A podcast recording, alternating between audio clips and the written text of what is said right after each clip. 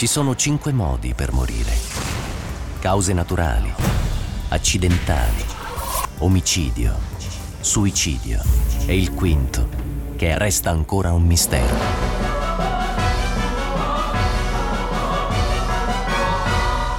CSI Milano con Radio 105 sulla scena del crimine. Eccoci. Come va il tuo ginocchio, Max? Ma il ginocchio va molto bene. Oh, grazie. benissimo. Mi, mi stampello ancora, ma è più per un discorso di autorassicurazione. Penso che un paio di giorni li butterò.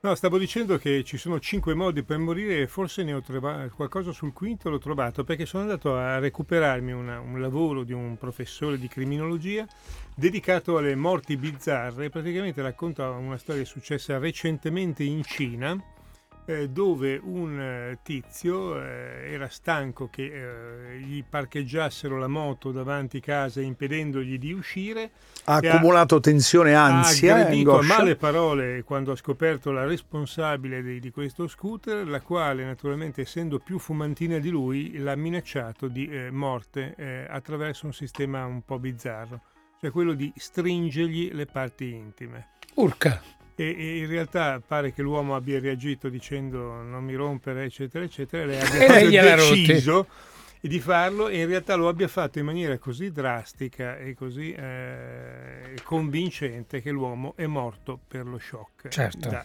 eh, per cui potrebbe essere una delle quinte morti di cui eh, lasciamo sempre il mistero.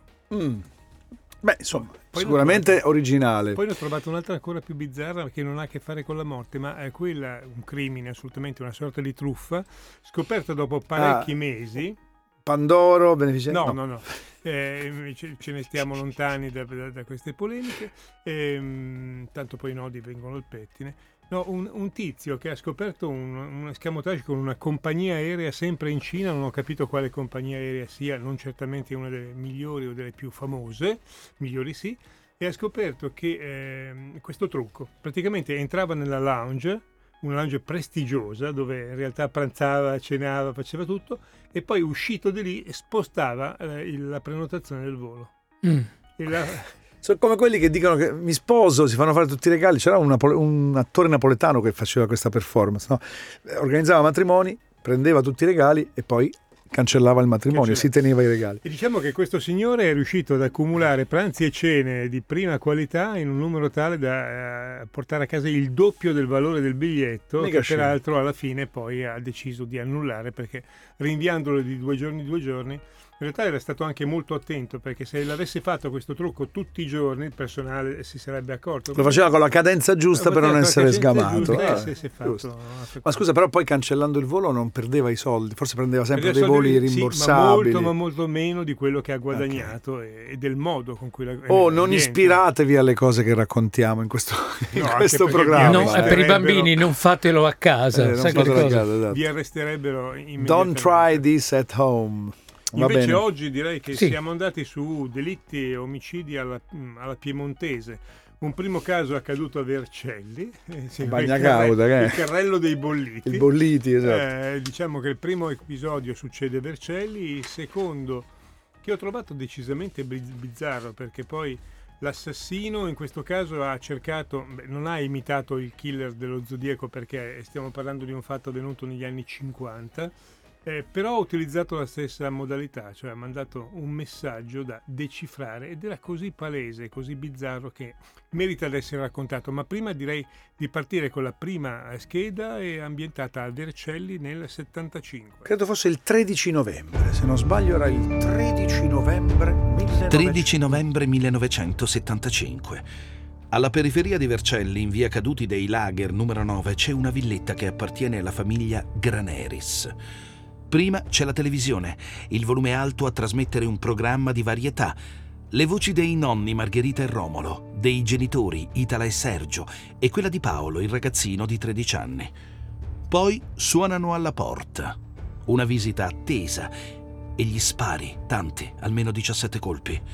Alla fine solo una pozza di sangue che si allarga, lentamente, e il televisore che continua a trasmettere. Margherita e Romolo Zambon di sacrifici ne hanno fatti tanti. Sono pure emigrati in Francia. Ma ne valeva la pena perché una volta tornati in patria sono riusciti ad avviare una piccola attività commerciale. La famiglia si è poi allargata con il matrimonio della figlia Itala che ha trovato un gran bravo ragazzo, Sergio Graneris. Lui ha fatto un po' di tutto nella vita, il contadino, poi il camionista, il gommista, fino a rilevare l'attività dei suoceri con cui ha stretto un ottimo rapporto. E appena i soldi sono sufficienti per costruire una casa, allora deve essere grande abbastanza per tutti. Ci devono stare anche i nonni Zambon. Nel 1957 nasce Doretta. Nel 1962, cinque anni dopo, arriva Paolo. Sembra che tutto proceda per il meglio, perché il lavoro va bene e ci si può permettere qualche piccolo lusso. Ma Doretta sta crescendo inquieta e ribelle. A lei la provincia va stretta e nemmeno il tenore di vita che le garantisce papà Sergio le sta bene. A scuola non è una che si impegna magari in educazione artistica perché ha qualche velleità di pittrice, ma niente di più. Poi, il 31 dicembre del 1972, conosce un ragazzo che si chiama Guido Badini e ha due anni più di lei. Guido non piace molto ai Graneris, è un tipo introverso e nonostante un diploma di ragioniere non riesce a trovare lavoro. Magari non si dà nemmeno troppo da fare per trovarlo. Meet you. Quel modo di muoversi di Mick Jagger è pazzesco, eh? Che lui fa, quella- lui- lui fa come te quando Sì. dice ho visto una Lui mi ha copiato esattamente come, come Elvis aveva copiato, come si chiama il film? Forrest Gump. Forrest Gump. Forrest Gump. Sympathy for the Devil 1968 The Rolling Stones vi posso dare un consiglio visto che eh, appunto il modo di ballare di Mick Jagger è iconico tanto che i Maroon 5 avevano fatto Move Like Jagger vi guardate il documentario su Michael Jackson su Paramount Plus se avete l'offerta o se non ce l'avete attivatela proprio per guardare è una cosa incredibile incredibile incredibile è, proprio, è commovente e, ma non commovente perché si eh, va su aspetti umani perché parla solo di musica eh? E di, di- di come Era, era molto particolare, un genio veramente, era ma, spettacolare. roba che- ma poi c'è Era- Quincy Jones, No, raccontano sì, sì. tutti i segreti delle registrazioni, Pazzesco, del pazzesco. ballo, ma è una roba... Guarda Picozzi, tu impazzisci, ma anche tu, tutti Sì, voi. sì, lo, lo- L'hai visto? Sono arrivato a metà, ma l'ho visto. Ma io ho avuto bellissimo. in questo caso da criminologo la fortuna di poter intervistare il detective che fece le indagini sulla sua morte. Addirittura. Era Ma passato in Italia e naturalmente... Non si parla per niente di quell'aspetto lì, Sì, eh? certo, ma Zero. non- Ma non c'è nulla, anche perché naturalmente eh, c'era questa negazione totale da parte di questo investigatore di qualunque risvolto pedopornografico che era stato imputato poi a Michael Jackson. Certo che invece da medico ti posso dire che questa è stata una morte insensata, perché comunque quest'uomo che aveva poi dei problemi di insonnia, ricordiamo che lui aveva cominciato a sviluppare un dolore cronico dopo che in una performance si era eh, bruciati i capelli, lo di- quello lo dicono per la Pepsi. certo. Per cui aveva sviluppato un dolore cronico e un'insonnia, però eh, il medico che aveva trovato gli prescriveva in flebo il propofol. Non Mm. so Eh, ma questo sai che è un tema americano Certamente, pazzesco, no? Voi sapete che cos'è, o chi ci ascolta, mm, sapete che cos'è il propofol? Beh, sempre oppioidi No, il pesantissimi, propofol no? è quello che viene fatto a chiunque vada in anestesia, cioè è l'anestesia che... che- che- che- Per una totale. Per una totale. Sì, sì, follia. Cioè, follia. ehm, ti fanno due cose quando ti mettono in anestesia per un intervento. Ti danno questa flebo, questa puntura, e poi la mascherina. E il proprio utilizzato per fare eh, riposare meglio era addirittura il sedativo da, da eh, sala operatoria. Invece sugli aspetti più musicali la cosa incredibile è l'ossessione del successo che però nel suo caso andava a parare bene, nel senso che a un certo punto il, il produttore dice avevamo già venduto 25 milioni di copie di thriller e lui se per caso il disco dal primo posto una settimana andava al secondo dopo tre anni che era uscito lui diceva dobbiamo fare più promozione, il disco sta andando Certo. male e quello diceva ma ha venduto 25 milioni ma io voglio stare al numero uno, non voglio stare Certo, al due certo. due non va bene, voglio stare all'uno cioè ragazzi e poi il ballo, il modo di muovere, cioè, incredibile. Avere, avere incontrato agli inizi della sua carriera un tal John Landis, eh, C'è tantissimo il documentario John Certo. Landis, c'è tantissimo. Vabbè, insomma, guardatelo, torniamo a noi, ho fatto una Eh. parentesi di 8 minuti. Eh, diciamo che eh, stavamo parlando appunto di questa eh, cosa che è successa nel 75 Vercelli e pensate, eh, e poi questa storia di Doretta Graneri si è saltata fuori quando poi è accaduto il delitto di Novi Ligure, prima ancora quello di Pietro Maso, perché poi è stata una famiglia sterminata, ma pensate quanto nel passato ci sia sempre di peggio.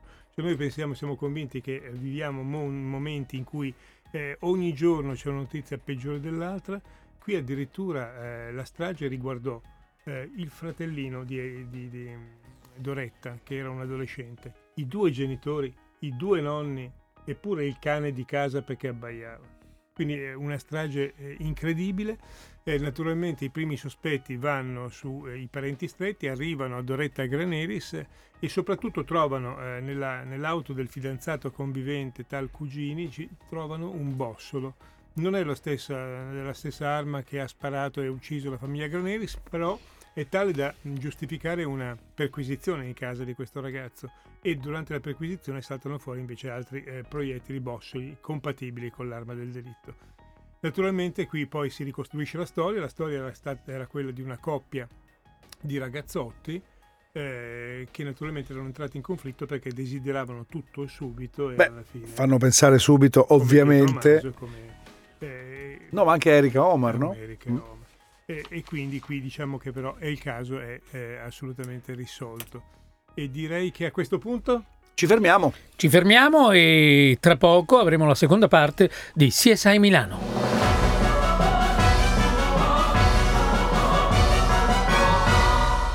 CSI Milano. Torna tra poco sulla scena del crimine. Ma ritorniamo anche noi a CSI Milano a 105 Friends. Stavo chiudendo la vicenda di Doretta Graneris che insieme al fidanzato stermina la famiglia, oltretutto peraltro si prendono un terzo complice, naturalmente più situazioni e più persone sono coinvolte in un crimine, peggio va, eh, questo tizio avrebbe dovuto essere l'esecutore, un tal Elia, materiale del delitto, ma all'ultimo momento però si defila e dice al massimo io faccio il palo, vi aspetto in auto arrivano presto a loro, naturalmente ai proiettili eh, trovati in casa del ragazzo, ricostruiscono la storia e scoprono che Doretta, che aveva appena compiuto 18 anni, non ne poteva più dei genitori. Peraltro i genitori, mm, lei se n'era andata di casa a 18 anni, era andata a vivere con questo ragazzo, ai genitori la cosa non piaceva, ma devo dirvi che poche settimane prima del delitto se l'erano fatta andare bene, cioè avevano in qualche modo detto, beh ma piuttosto che litigare la, la, la nostra fi- figliola, l'unica figlia femmina, veniamole incontro e avevano deciso di accettare questo ragazzo, di regalare alla coppia i mobili di casa e di assumere poi il ragazzo nella mm, piccola azienda, piccola attività eh, che aveva il padre di Doretta. E questo però non è assolutamente bastato e questa è una storia assolutamente terribile che però poi a me particolarmente insegna quando mi chiedono pareri su che cosa succeda in una coppia o in un team killer, una coppia criminale. E naturalmente 99 volte su 100 la mia previsione è facile, ci si azzecca quando si dice che bastano poche settimane di carcere perché poi la coppia salti e le eh, situazioni vengano fuori perché dopo qualche settimana, al massimo qualche mese, uno dei due comincia a prendere le distanze dal delitto dicendo sì, ci sarò stato anch'io dentro questa storia. Ma la decisione è partita da, ha mm, cominciato lui, lei... Eh. l'ispiratrice non sono io. Questa la cosa la dici spesso, no? E mi interessa sempre questo fenomeno poi di dissociazione l'uno dall'altro, ma invece esistono coppie criminali che continuano a restare unite anche dopo... Che, che il processo, eccetera. Sì, ad esempio la signora Franzoni col marito nel delitto di no, No, no, però lui non aveva fatto nulla, intendo dire coppie che hanno entrambi fatto... Eh, non, si, non, non, mantengono praticamente mai la stessa versione cioè, iniziale, perché poi eh, è facile che uno dei due sia più coinvolto eh, dell'altro e a questo punto, come è successo a Doretta Granelli, il l'ex fidanzato, quando mm, dice sì, io avrò anche sparato, ma è lei che mi ha portato a, in fondo voleva manipolarli, Ecco che a questo punto la ragazza, sentendo naturalmente gli inquirenti sono assolutamente abili a dire è inutile o a suggerire guarda è inutile che tu tenga eh, una certa versione perché tanto il tuo compagno, il tuo partner eh, ci ha raccontato tutto e praticamente in tutti i casi, questo compreso, si prendono le distanze. Di quello che è successo a Doretta Granilis francamente non, non, non è dato sapere, eh, in, in, sulla rete non si trova molto, salvo il fatto che ovviamente è uscita, mi pare, nei primi anni 90, quindi una quindicina d'anni di carcere eh, li, ha, li, ha, scontati e che sia andata poi a vivere eh, praticamente in anonimato in un appartamento di Torino dove sul citofono c'erano soltanto le sue iniziali e nessuno sapeva il passato di questa ragazza che, vi ripeto, avendo ucciso 18 anni si è rovinata l'esistenza. Mm. Restiamo in Piemonte, ma mh, mm, torniamo indietro di una quindicina, una ventina d'anni, sì, mi pare. Andiamo, no? andiamo, a Torino con questa storia che, francamente, devo dirlo, pescata in una vecchia enciclopedia del crimine della Fratelli Fabre. Editori. Andiamo, andiamo con la seconda parte della scheda. La notizia occupa le pagine della cronaca cittadina né La nuova stampa del 28 febbraio 1958 e la storia che ci sta dietro merita di essere raccontata, anche perché qui l'odio gioca un ruolo importante. Tutto comincia con una telefonata anonima giunta nella redazione del quotidiano lunedì 24. All'apparecchio un uomo dalla voce contraffatta che vuole parlare col direttore ma che alla fine si accontenta di un giornalista. Ho ucciso uno vicino al Po. Cercate e troverete il cadavere. C'è qualcosa di allarmante nella sua voce, qualcosa che spinge il cronista ad avvisare subito la polizia. Gli agenti cercano, senza prendere il fatto alla leggera, ma non trovano nulla e alla fine si convincono che si tratti di uno stupido scherzo.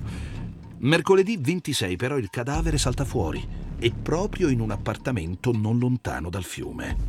Appartiene a Mario Giliberti, 27 anni, che ha lasciato la Puglia un anno prima per venire a fare l'operaio alla Fiat. Giusto il tempo di identificarlo che al giornale in questura arriva una lettera scritta a mano in stampatello spedita il giorno prima, martedì, quando la vittima ancora non era stata scoperta.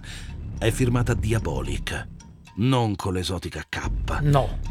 ma con una più nostrana CH. Mm, un po' come se fosse un cognome dell'est, diciamo, Europa. Diabolic. C'è, o c'è anche c'è, no, c'è senza Eh, H. forse. senza H. No, ma quello che mi ha sorpreso di questa storia, appunto, vi dicevo trovata in una vecchia enciclopedia del delitto, è che c'è il testo di questa lettera che il misterioso assassino che si è messo in contatto appunto con la, la redazione della stampa ha commesso un omicidio eh, praticamente oscuro e la lettera, il testo della lettera ve la leggo perché poi vi rivelo l'arcano. Vuoi l'eco? Sono 5 euro. Mm, bah, non lo lascio a comodo. Vai. Va bene, va bene. Eh, Fagli un buon prezzo. sono venuto da lontano per via di compiere il mio delitto, da non confondersi con uno qualsiasi. Ho studiato la cosa perfetta in modo da non lasciare traccia neanche di un ago. Con il delitto è cessato insieme l'odio per lui. Questa sera parto, ore 20. Un tempo io e la vittima eravamo molto amici e portavamo la divisa insieme. Poi lui mi tradì come se fossi un cane. Oggi stava bene, così la mia vendetta lo ha raggiunto. Spero che scoprirete il suo cadavere prima che diventi marcia. Leggendo attentamente troverete con precisione dove è stato compiuto il delitto perfetto. Il problema è che eh, non possiamo farlo vedere, dovete soltanto immaginarlo. Prendendo l'ultima sillaba dell'ultima parola di ciascuna riga, viene fuori esattamente via Fontanesi al numero 20.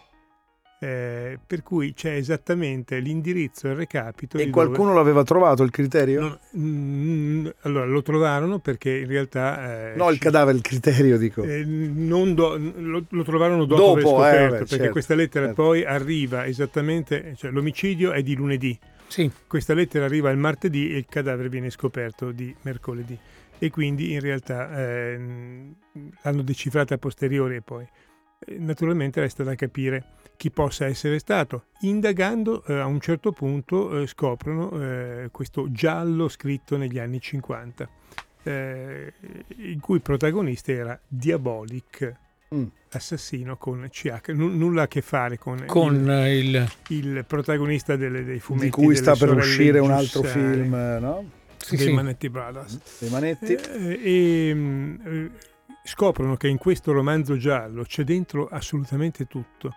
Lì è come abbiano fatto a scoprire questo romanzo non è dato sapere. Io mi immagino fantastico che i poliziotti degli anni 50 che nei mercatini sotto i portici della Torino antica scoprino una bancarella di libri usati e in mezzo questo, questo, eh, questa chicca in cui è riportato esattamente l'omicidio a stilettate. Eh, sapete cos'è uno stiletto? Sì, un pugnale assolutamente approfondito con, con uno stop. Ehm, sapete cos'è lo stop? Sì, Il- il, il il fermo. blocco, il Il fermo, che poi è certo. quello Certo. fondamentale che praticamente non c'è mai nei delitti passionali perché si afferra il primo coltello che capita, quello, quello da cucina, non ce l'ha. E c'è un problema per Certo. cui questa è una grande risorsa per gli investigatori perché colpendo in genere la resistenza offerta dalla cute o dalle ossa fa sì che eh, il, il coltello si fermi, la mano scivoli dall'impugnatura verso la lama. Quindi in realtà si va cercando tracce di sangue del DNA nelle- nelle- nel sangue della vittima perché si eh, spera di trovarci anche la traccia associata e commista del sangue della- dell'autore. Tra Certo. poco il finale della storia che stiamo raccontando in questa puntata di CSI Milano. CSI Milano.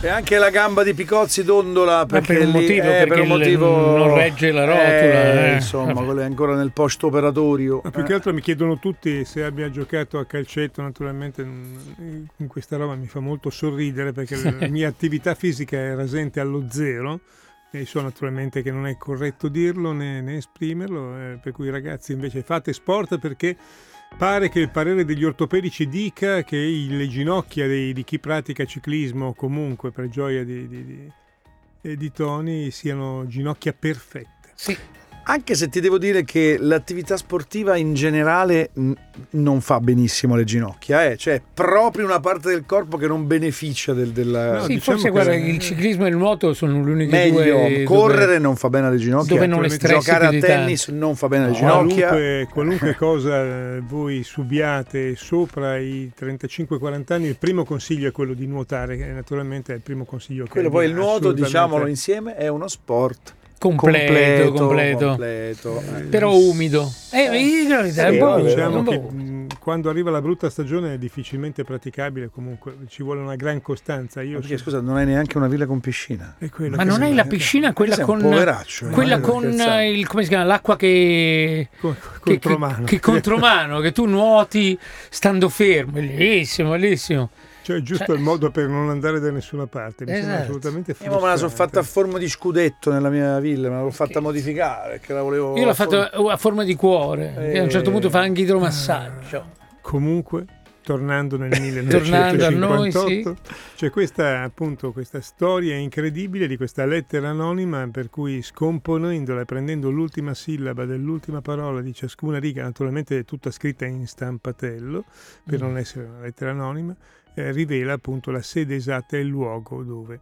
E anche c'è un anche- messaggio cifrato, diciamo. Ehm, cifra- ma eh, sì, eh, alla buona peraltro, peraltro io non ci sarei mai arrivato, visto che era scritta, sì certo l'italiano era un po' aulico eh, del testo che vi ho, vi ho letto prima, però tutto sommato filante, sufficientemente filante. Avrei perso tempo a giudicare la lettera dal punto di vista stilistico e di profilo, l'avrei attribuita a una mano sufficientemente, o una testa sufficientemente preparata, non avrei certo detto che chi l'aveva scritta aveva una formazione elementare o anche inferiore. Ma esiste un tipo di investigatore specializzato, per esempio, in queste faccende linguistiche? Cioè, qual- esiste una figura che avrebbe scoperto quel, quel segreto cifrato di quel testo? Sì, assolutamente sì, cioè esistono te... Cos'è il graffoglio? No, il graffoglio non c'entra.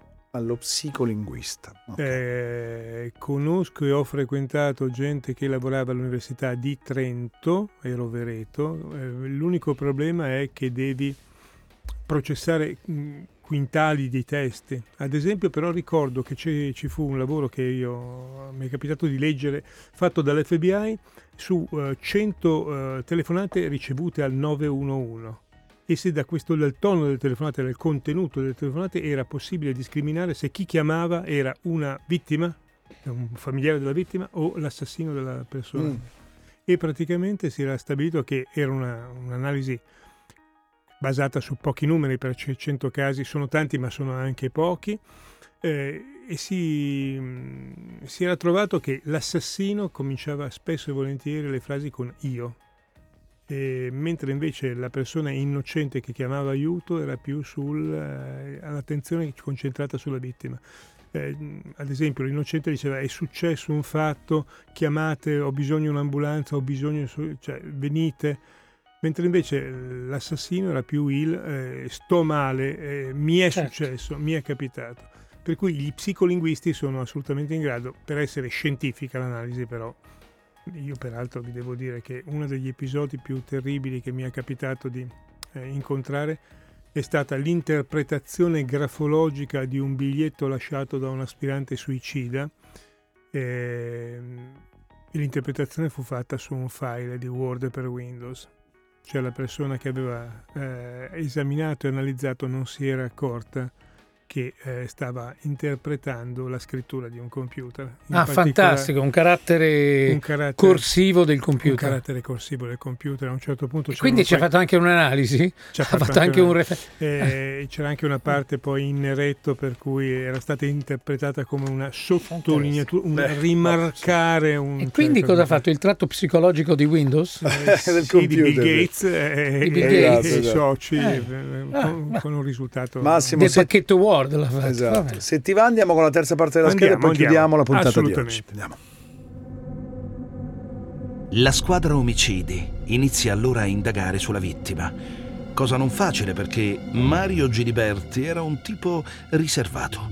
Vengono sentiti i pochi amici, la fidanzata che abita a Lodi, ma la svolta arriva domenica 2 marzo quando viene fermato Aldo Cugini, 27 anni, residente a Bergamo, ex commilitone della vittima.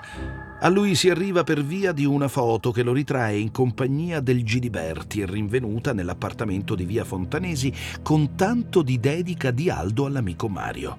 Ad incastrarlo è una perizia grafologica, una comparazione tra un campione della sua scrittura e la lettera firmata Diabolic. In verità è un po' poco, ma al procuratore basta per spiccare un mandato di cattura. Peccato che alla notizia dell'arresto uno stuolo di mitomani avvisi la stampa di essere pronti per altri delitti, innescando una vera psicosi collettiva. C'è ad esempio una signora che chiama la polizia convinta che il marito sia stato ucciso da Diabolic perché la porta di casa è chiusa e lui non risponde nemmeno al telefono. All'arrivo della volante si scopre che inavvertitamente l'aveva chiuso dentro lei e che l'uomo non aveva sentito lo squillo del telefono. Più drammatico è il fatto capitato a due operai incaricati di sgomberare un appartamento sfitto e che aprendo la porta di uno stanzino si trovano davanti al cadavere di un uomo. È certo una vittima del killer. Si diffonde la notizia. Quindi E quindi questo è il rischio quando poi a un certo punto viene diffusa dalla stampa viene la lettera mandata da Diabolic e gli investigatori peraltro non riescono poi a trovare l'assassino. Fermano eh, questo eh, signore, questo ex commilitone, ex compagno d'armi della vittima di Giliberti, eh, però poi pian piano si scopre che eh, non, non è stato lui. Ecco, quello che colpisce appunto è che eh, dando stimoli all'opinione pubblica, ecco eh, si- scatenarsi mitomani che vedono il- l'omicidio ovunque rallentando il lavoro di polizia. Una che mi è piaciuta particolarmente perché poi non ha risvolti macabri, una signora che eh, nel pieno del panico da diabolica, da, da killer che si aggira per le strade di Torino, una signora che dice mio marito non risponde più, non, non- risponde al telefono, Eh, sono andata a casa ma la porta è chiusa dall'interno, certamente sarà una vittima di Diabolic. Eh, chiamano la polizia che non fa in tempo ad arrivare e bussare alla porta che apre questo signore spaurito e si scopre che in realtà era stato chiuso dentro dalla moglie che oltretutto aveva cercato di telefonare ma il marito stava a farsi il bagno e quindi lo squillo del telefono non l'ha sentito. Poi abbiamo sentito invece più drammatica la vicenda di due operai che si imbattono mentre stanno ristrutturando un appartamento in un ripostiglio del cadavere. Anche qui non c'entra assolutamente nulla perché è un senza tetto di una cinquantina d'anni che aveva cercato riparo dal freddo ed Certo. era finito a morire di infarto eh, in questo locale. Eh, naturalmente le indagini vanno avanti e si scopre che però che la persona fermata non c'entra nulla, nulla. perché la perizia grafologica era assolutamente contestabile, soprattutto lui aveva un alibi e faceva, eh, vendeva macchinari ed era a Orzinuovi, provincia di Brescia, il giorno del delitto. E quindi il delitto di Diabolic, CH, rimane assolutamente uno dei cold claim. che- Diabolic.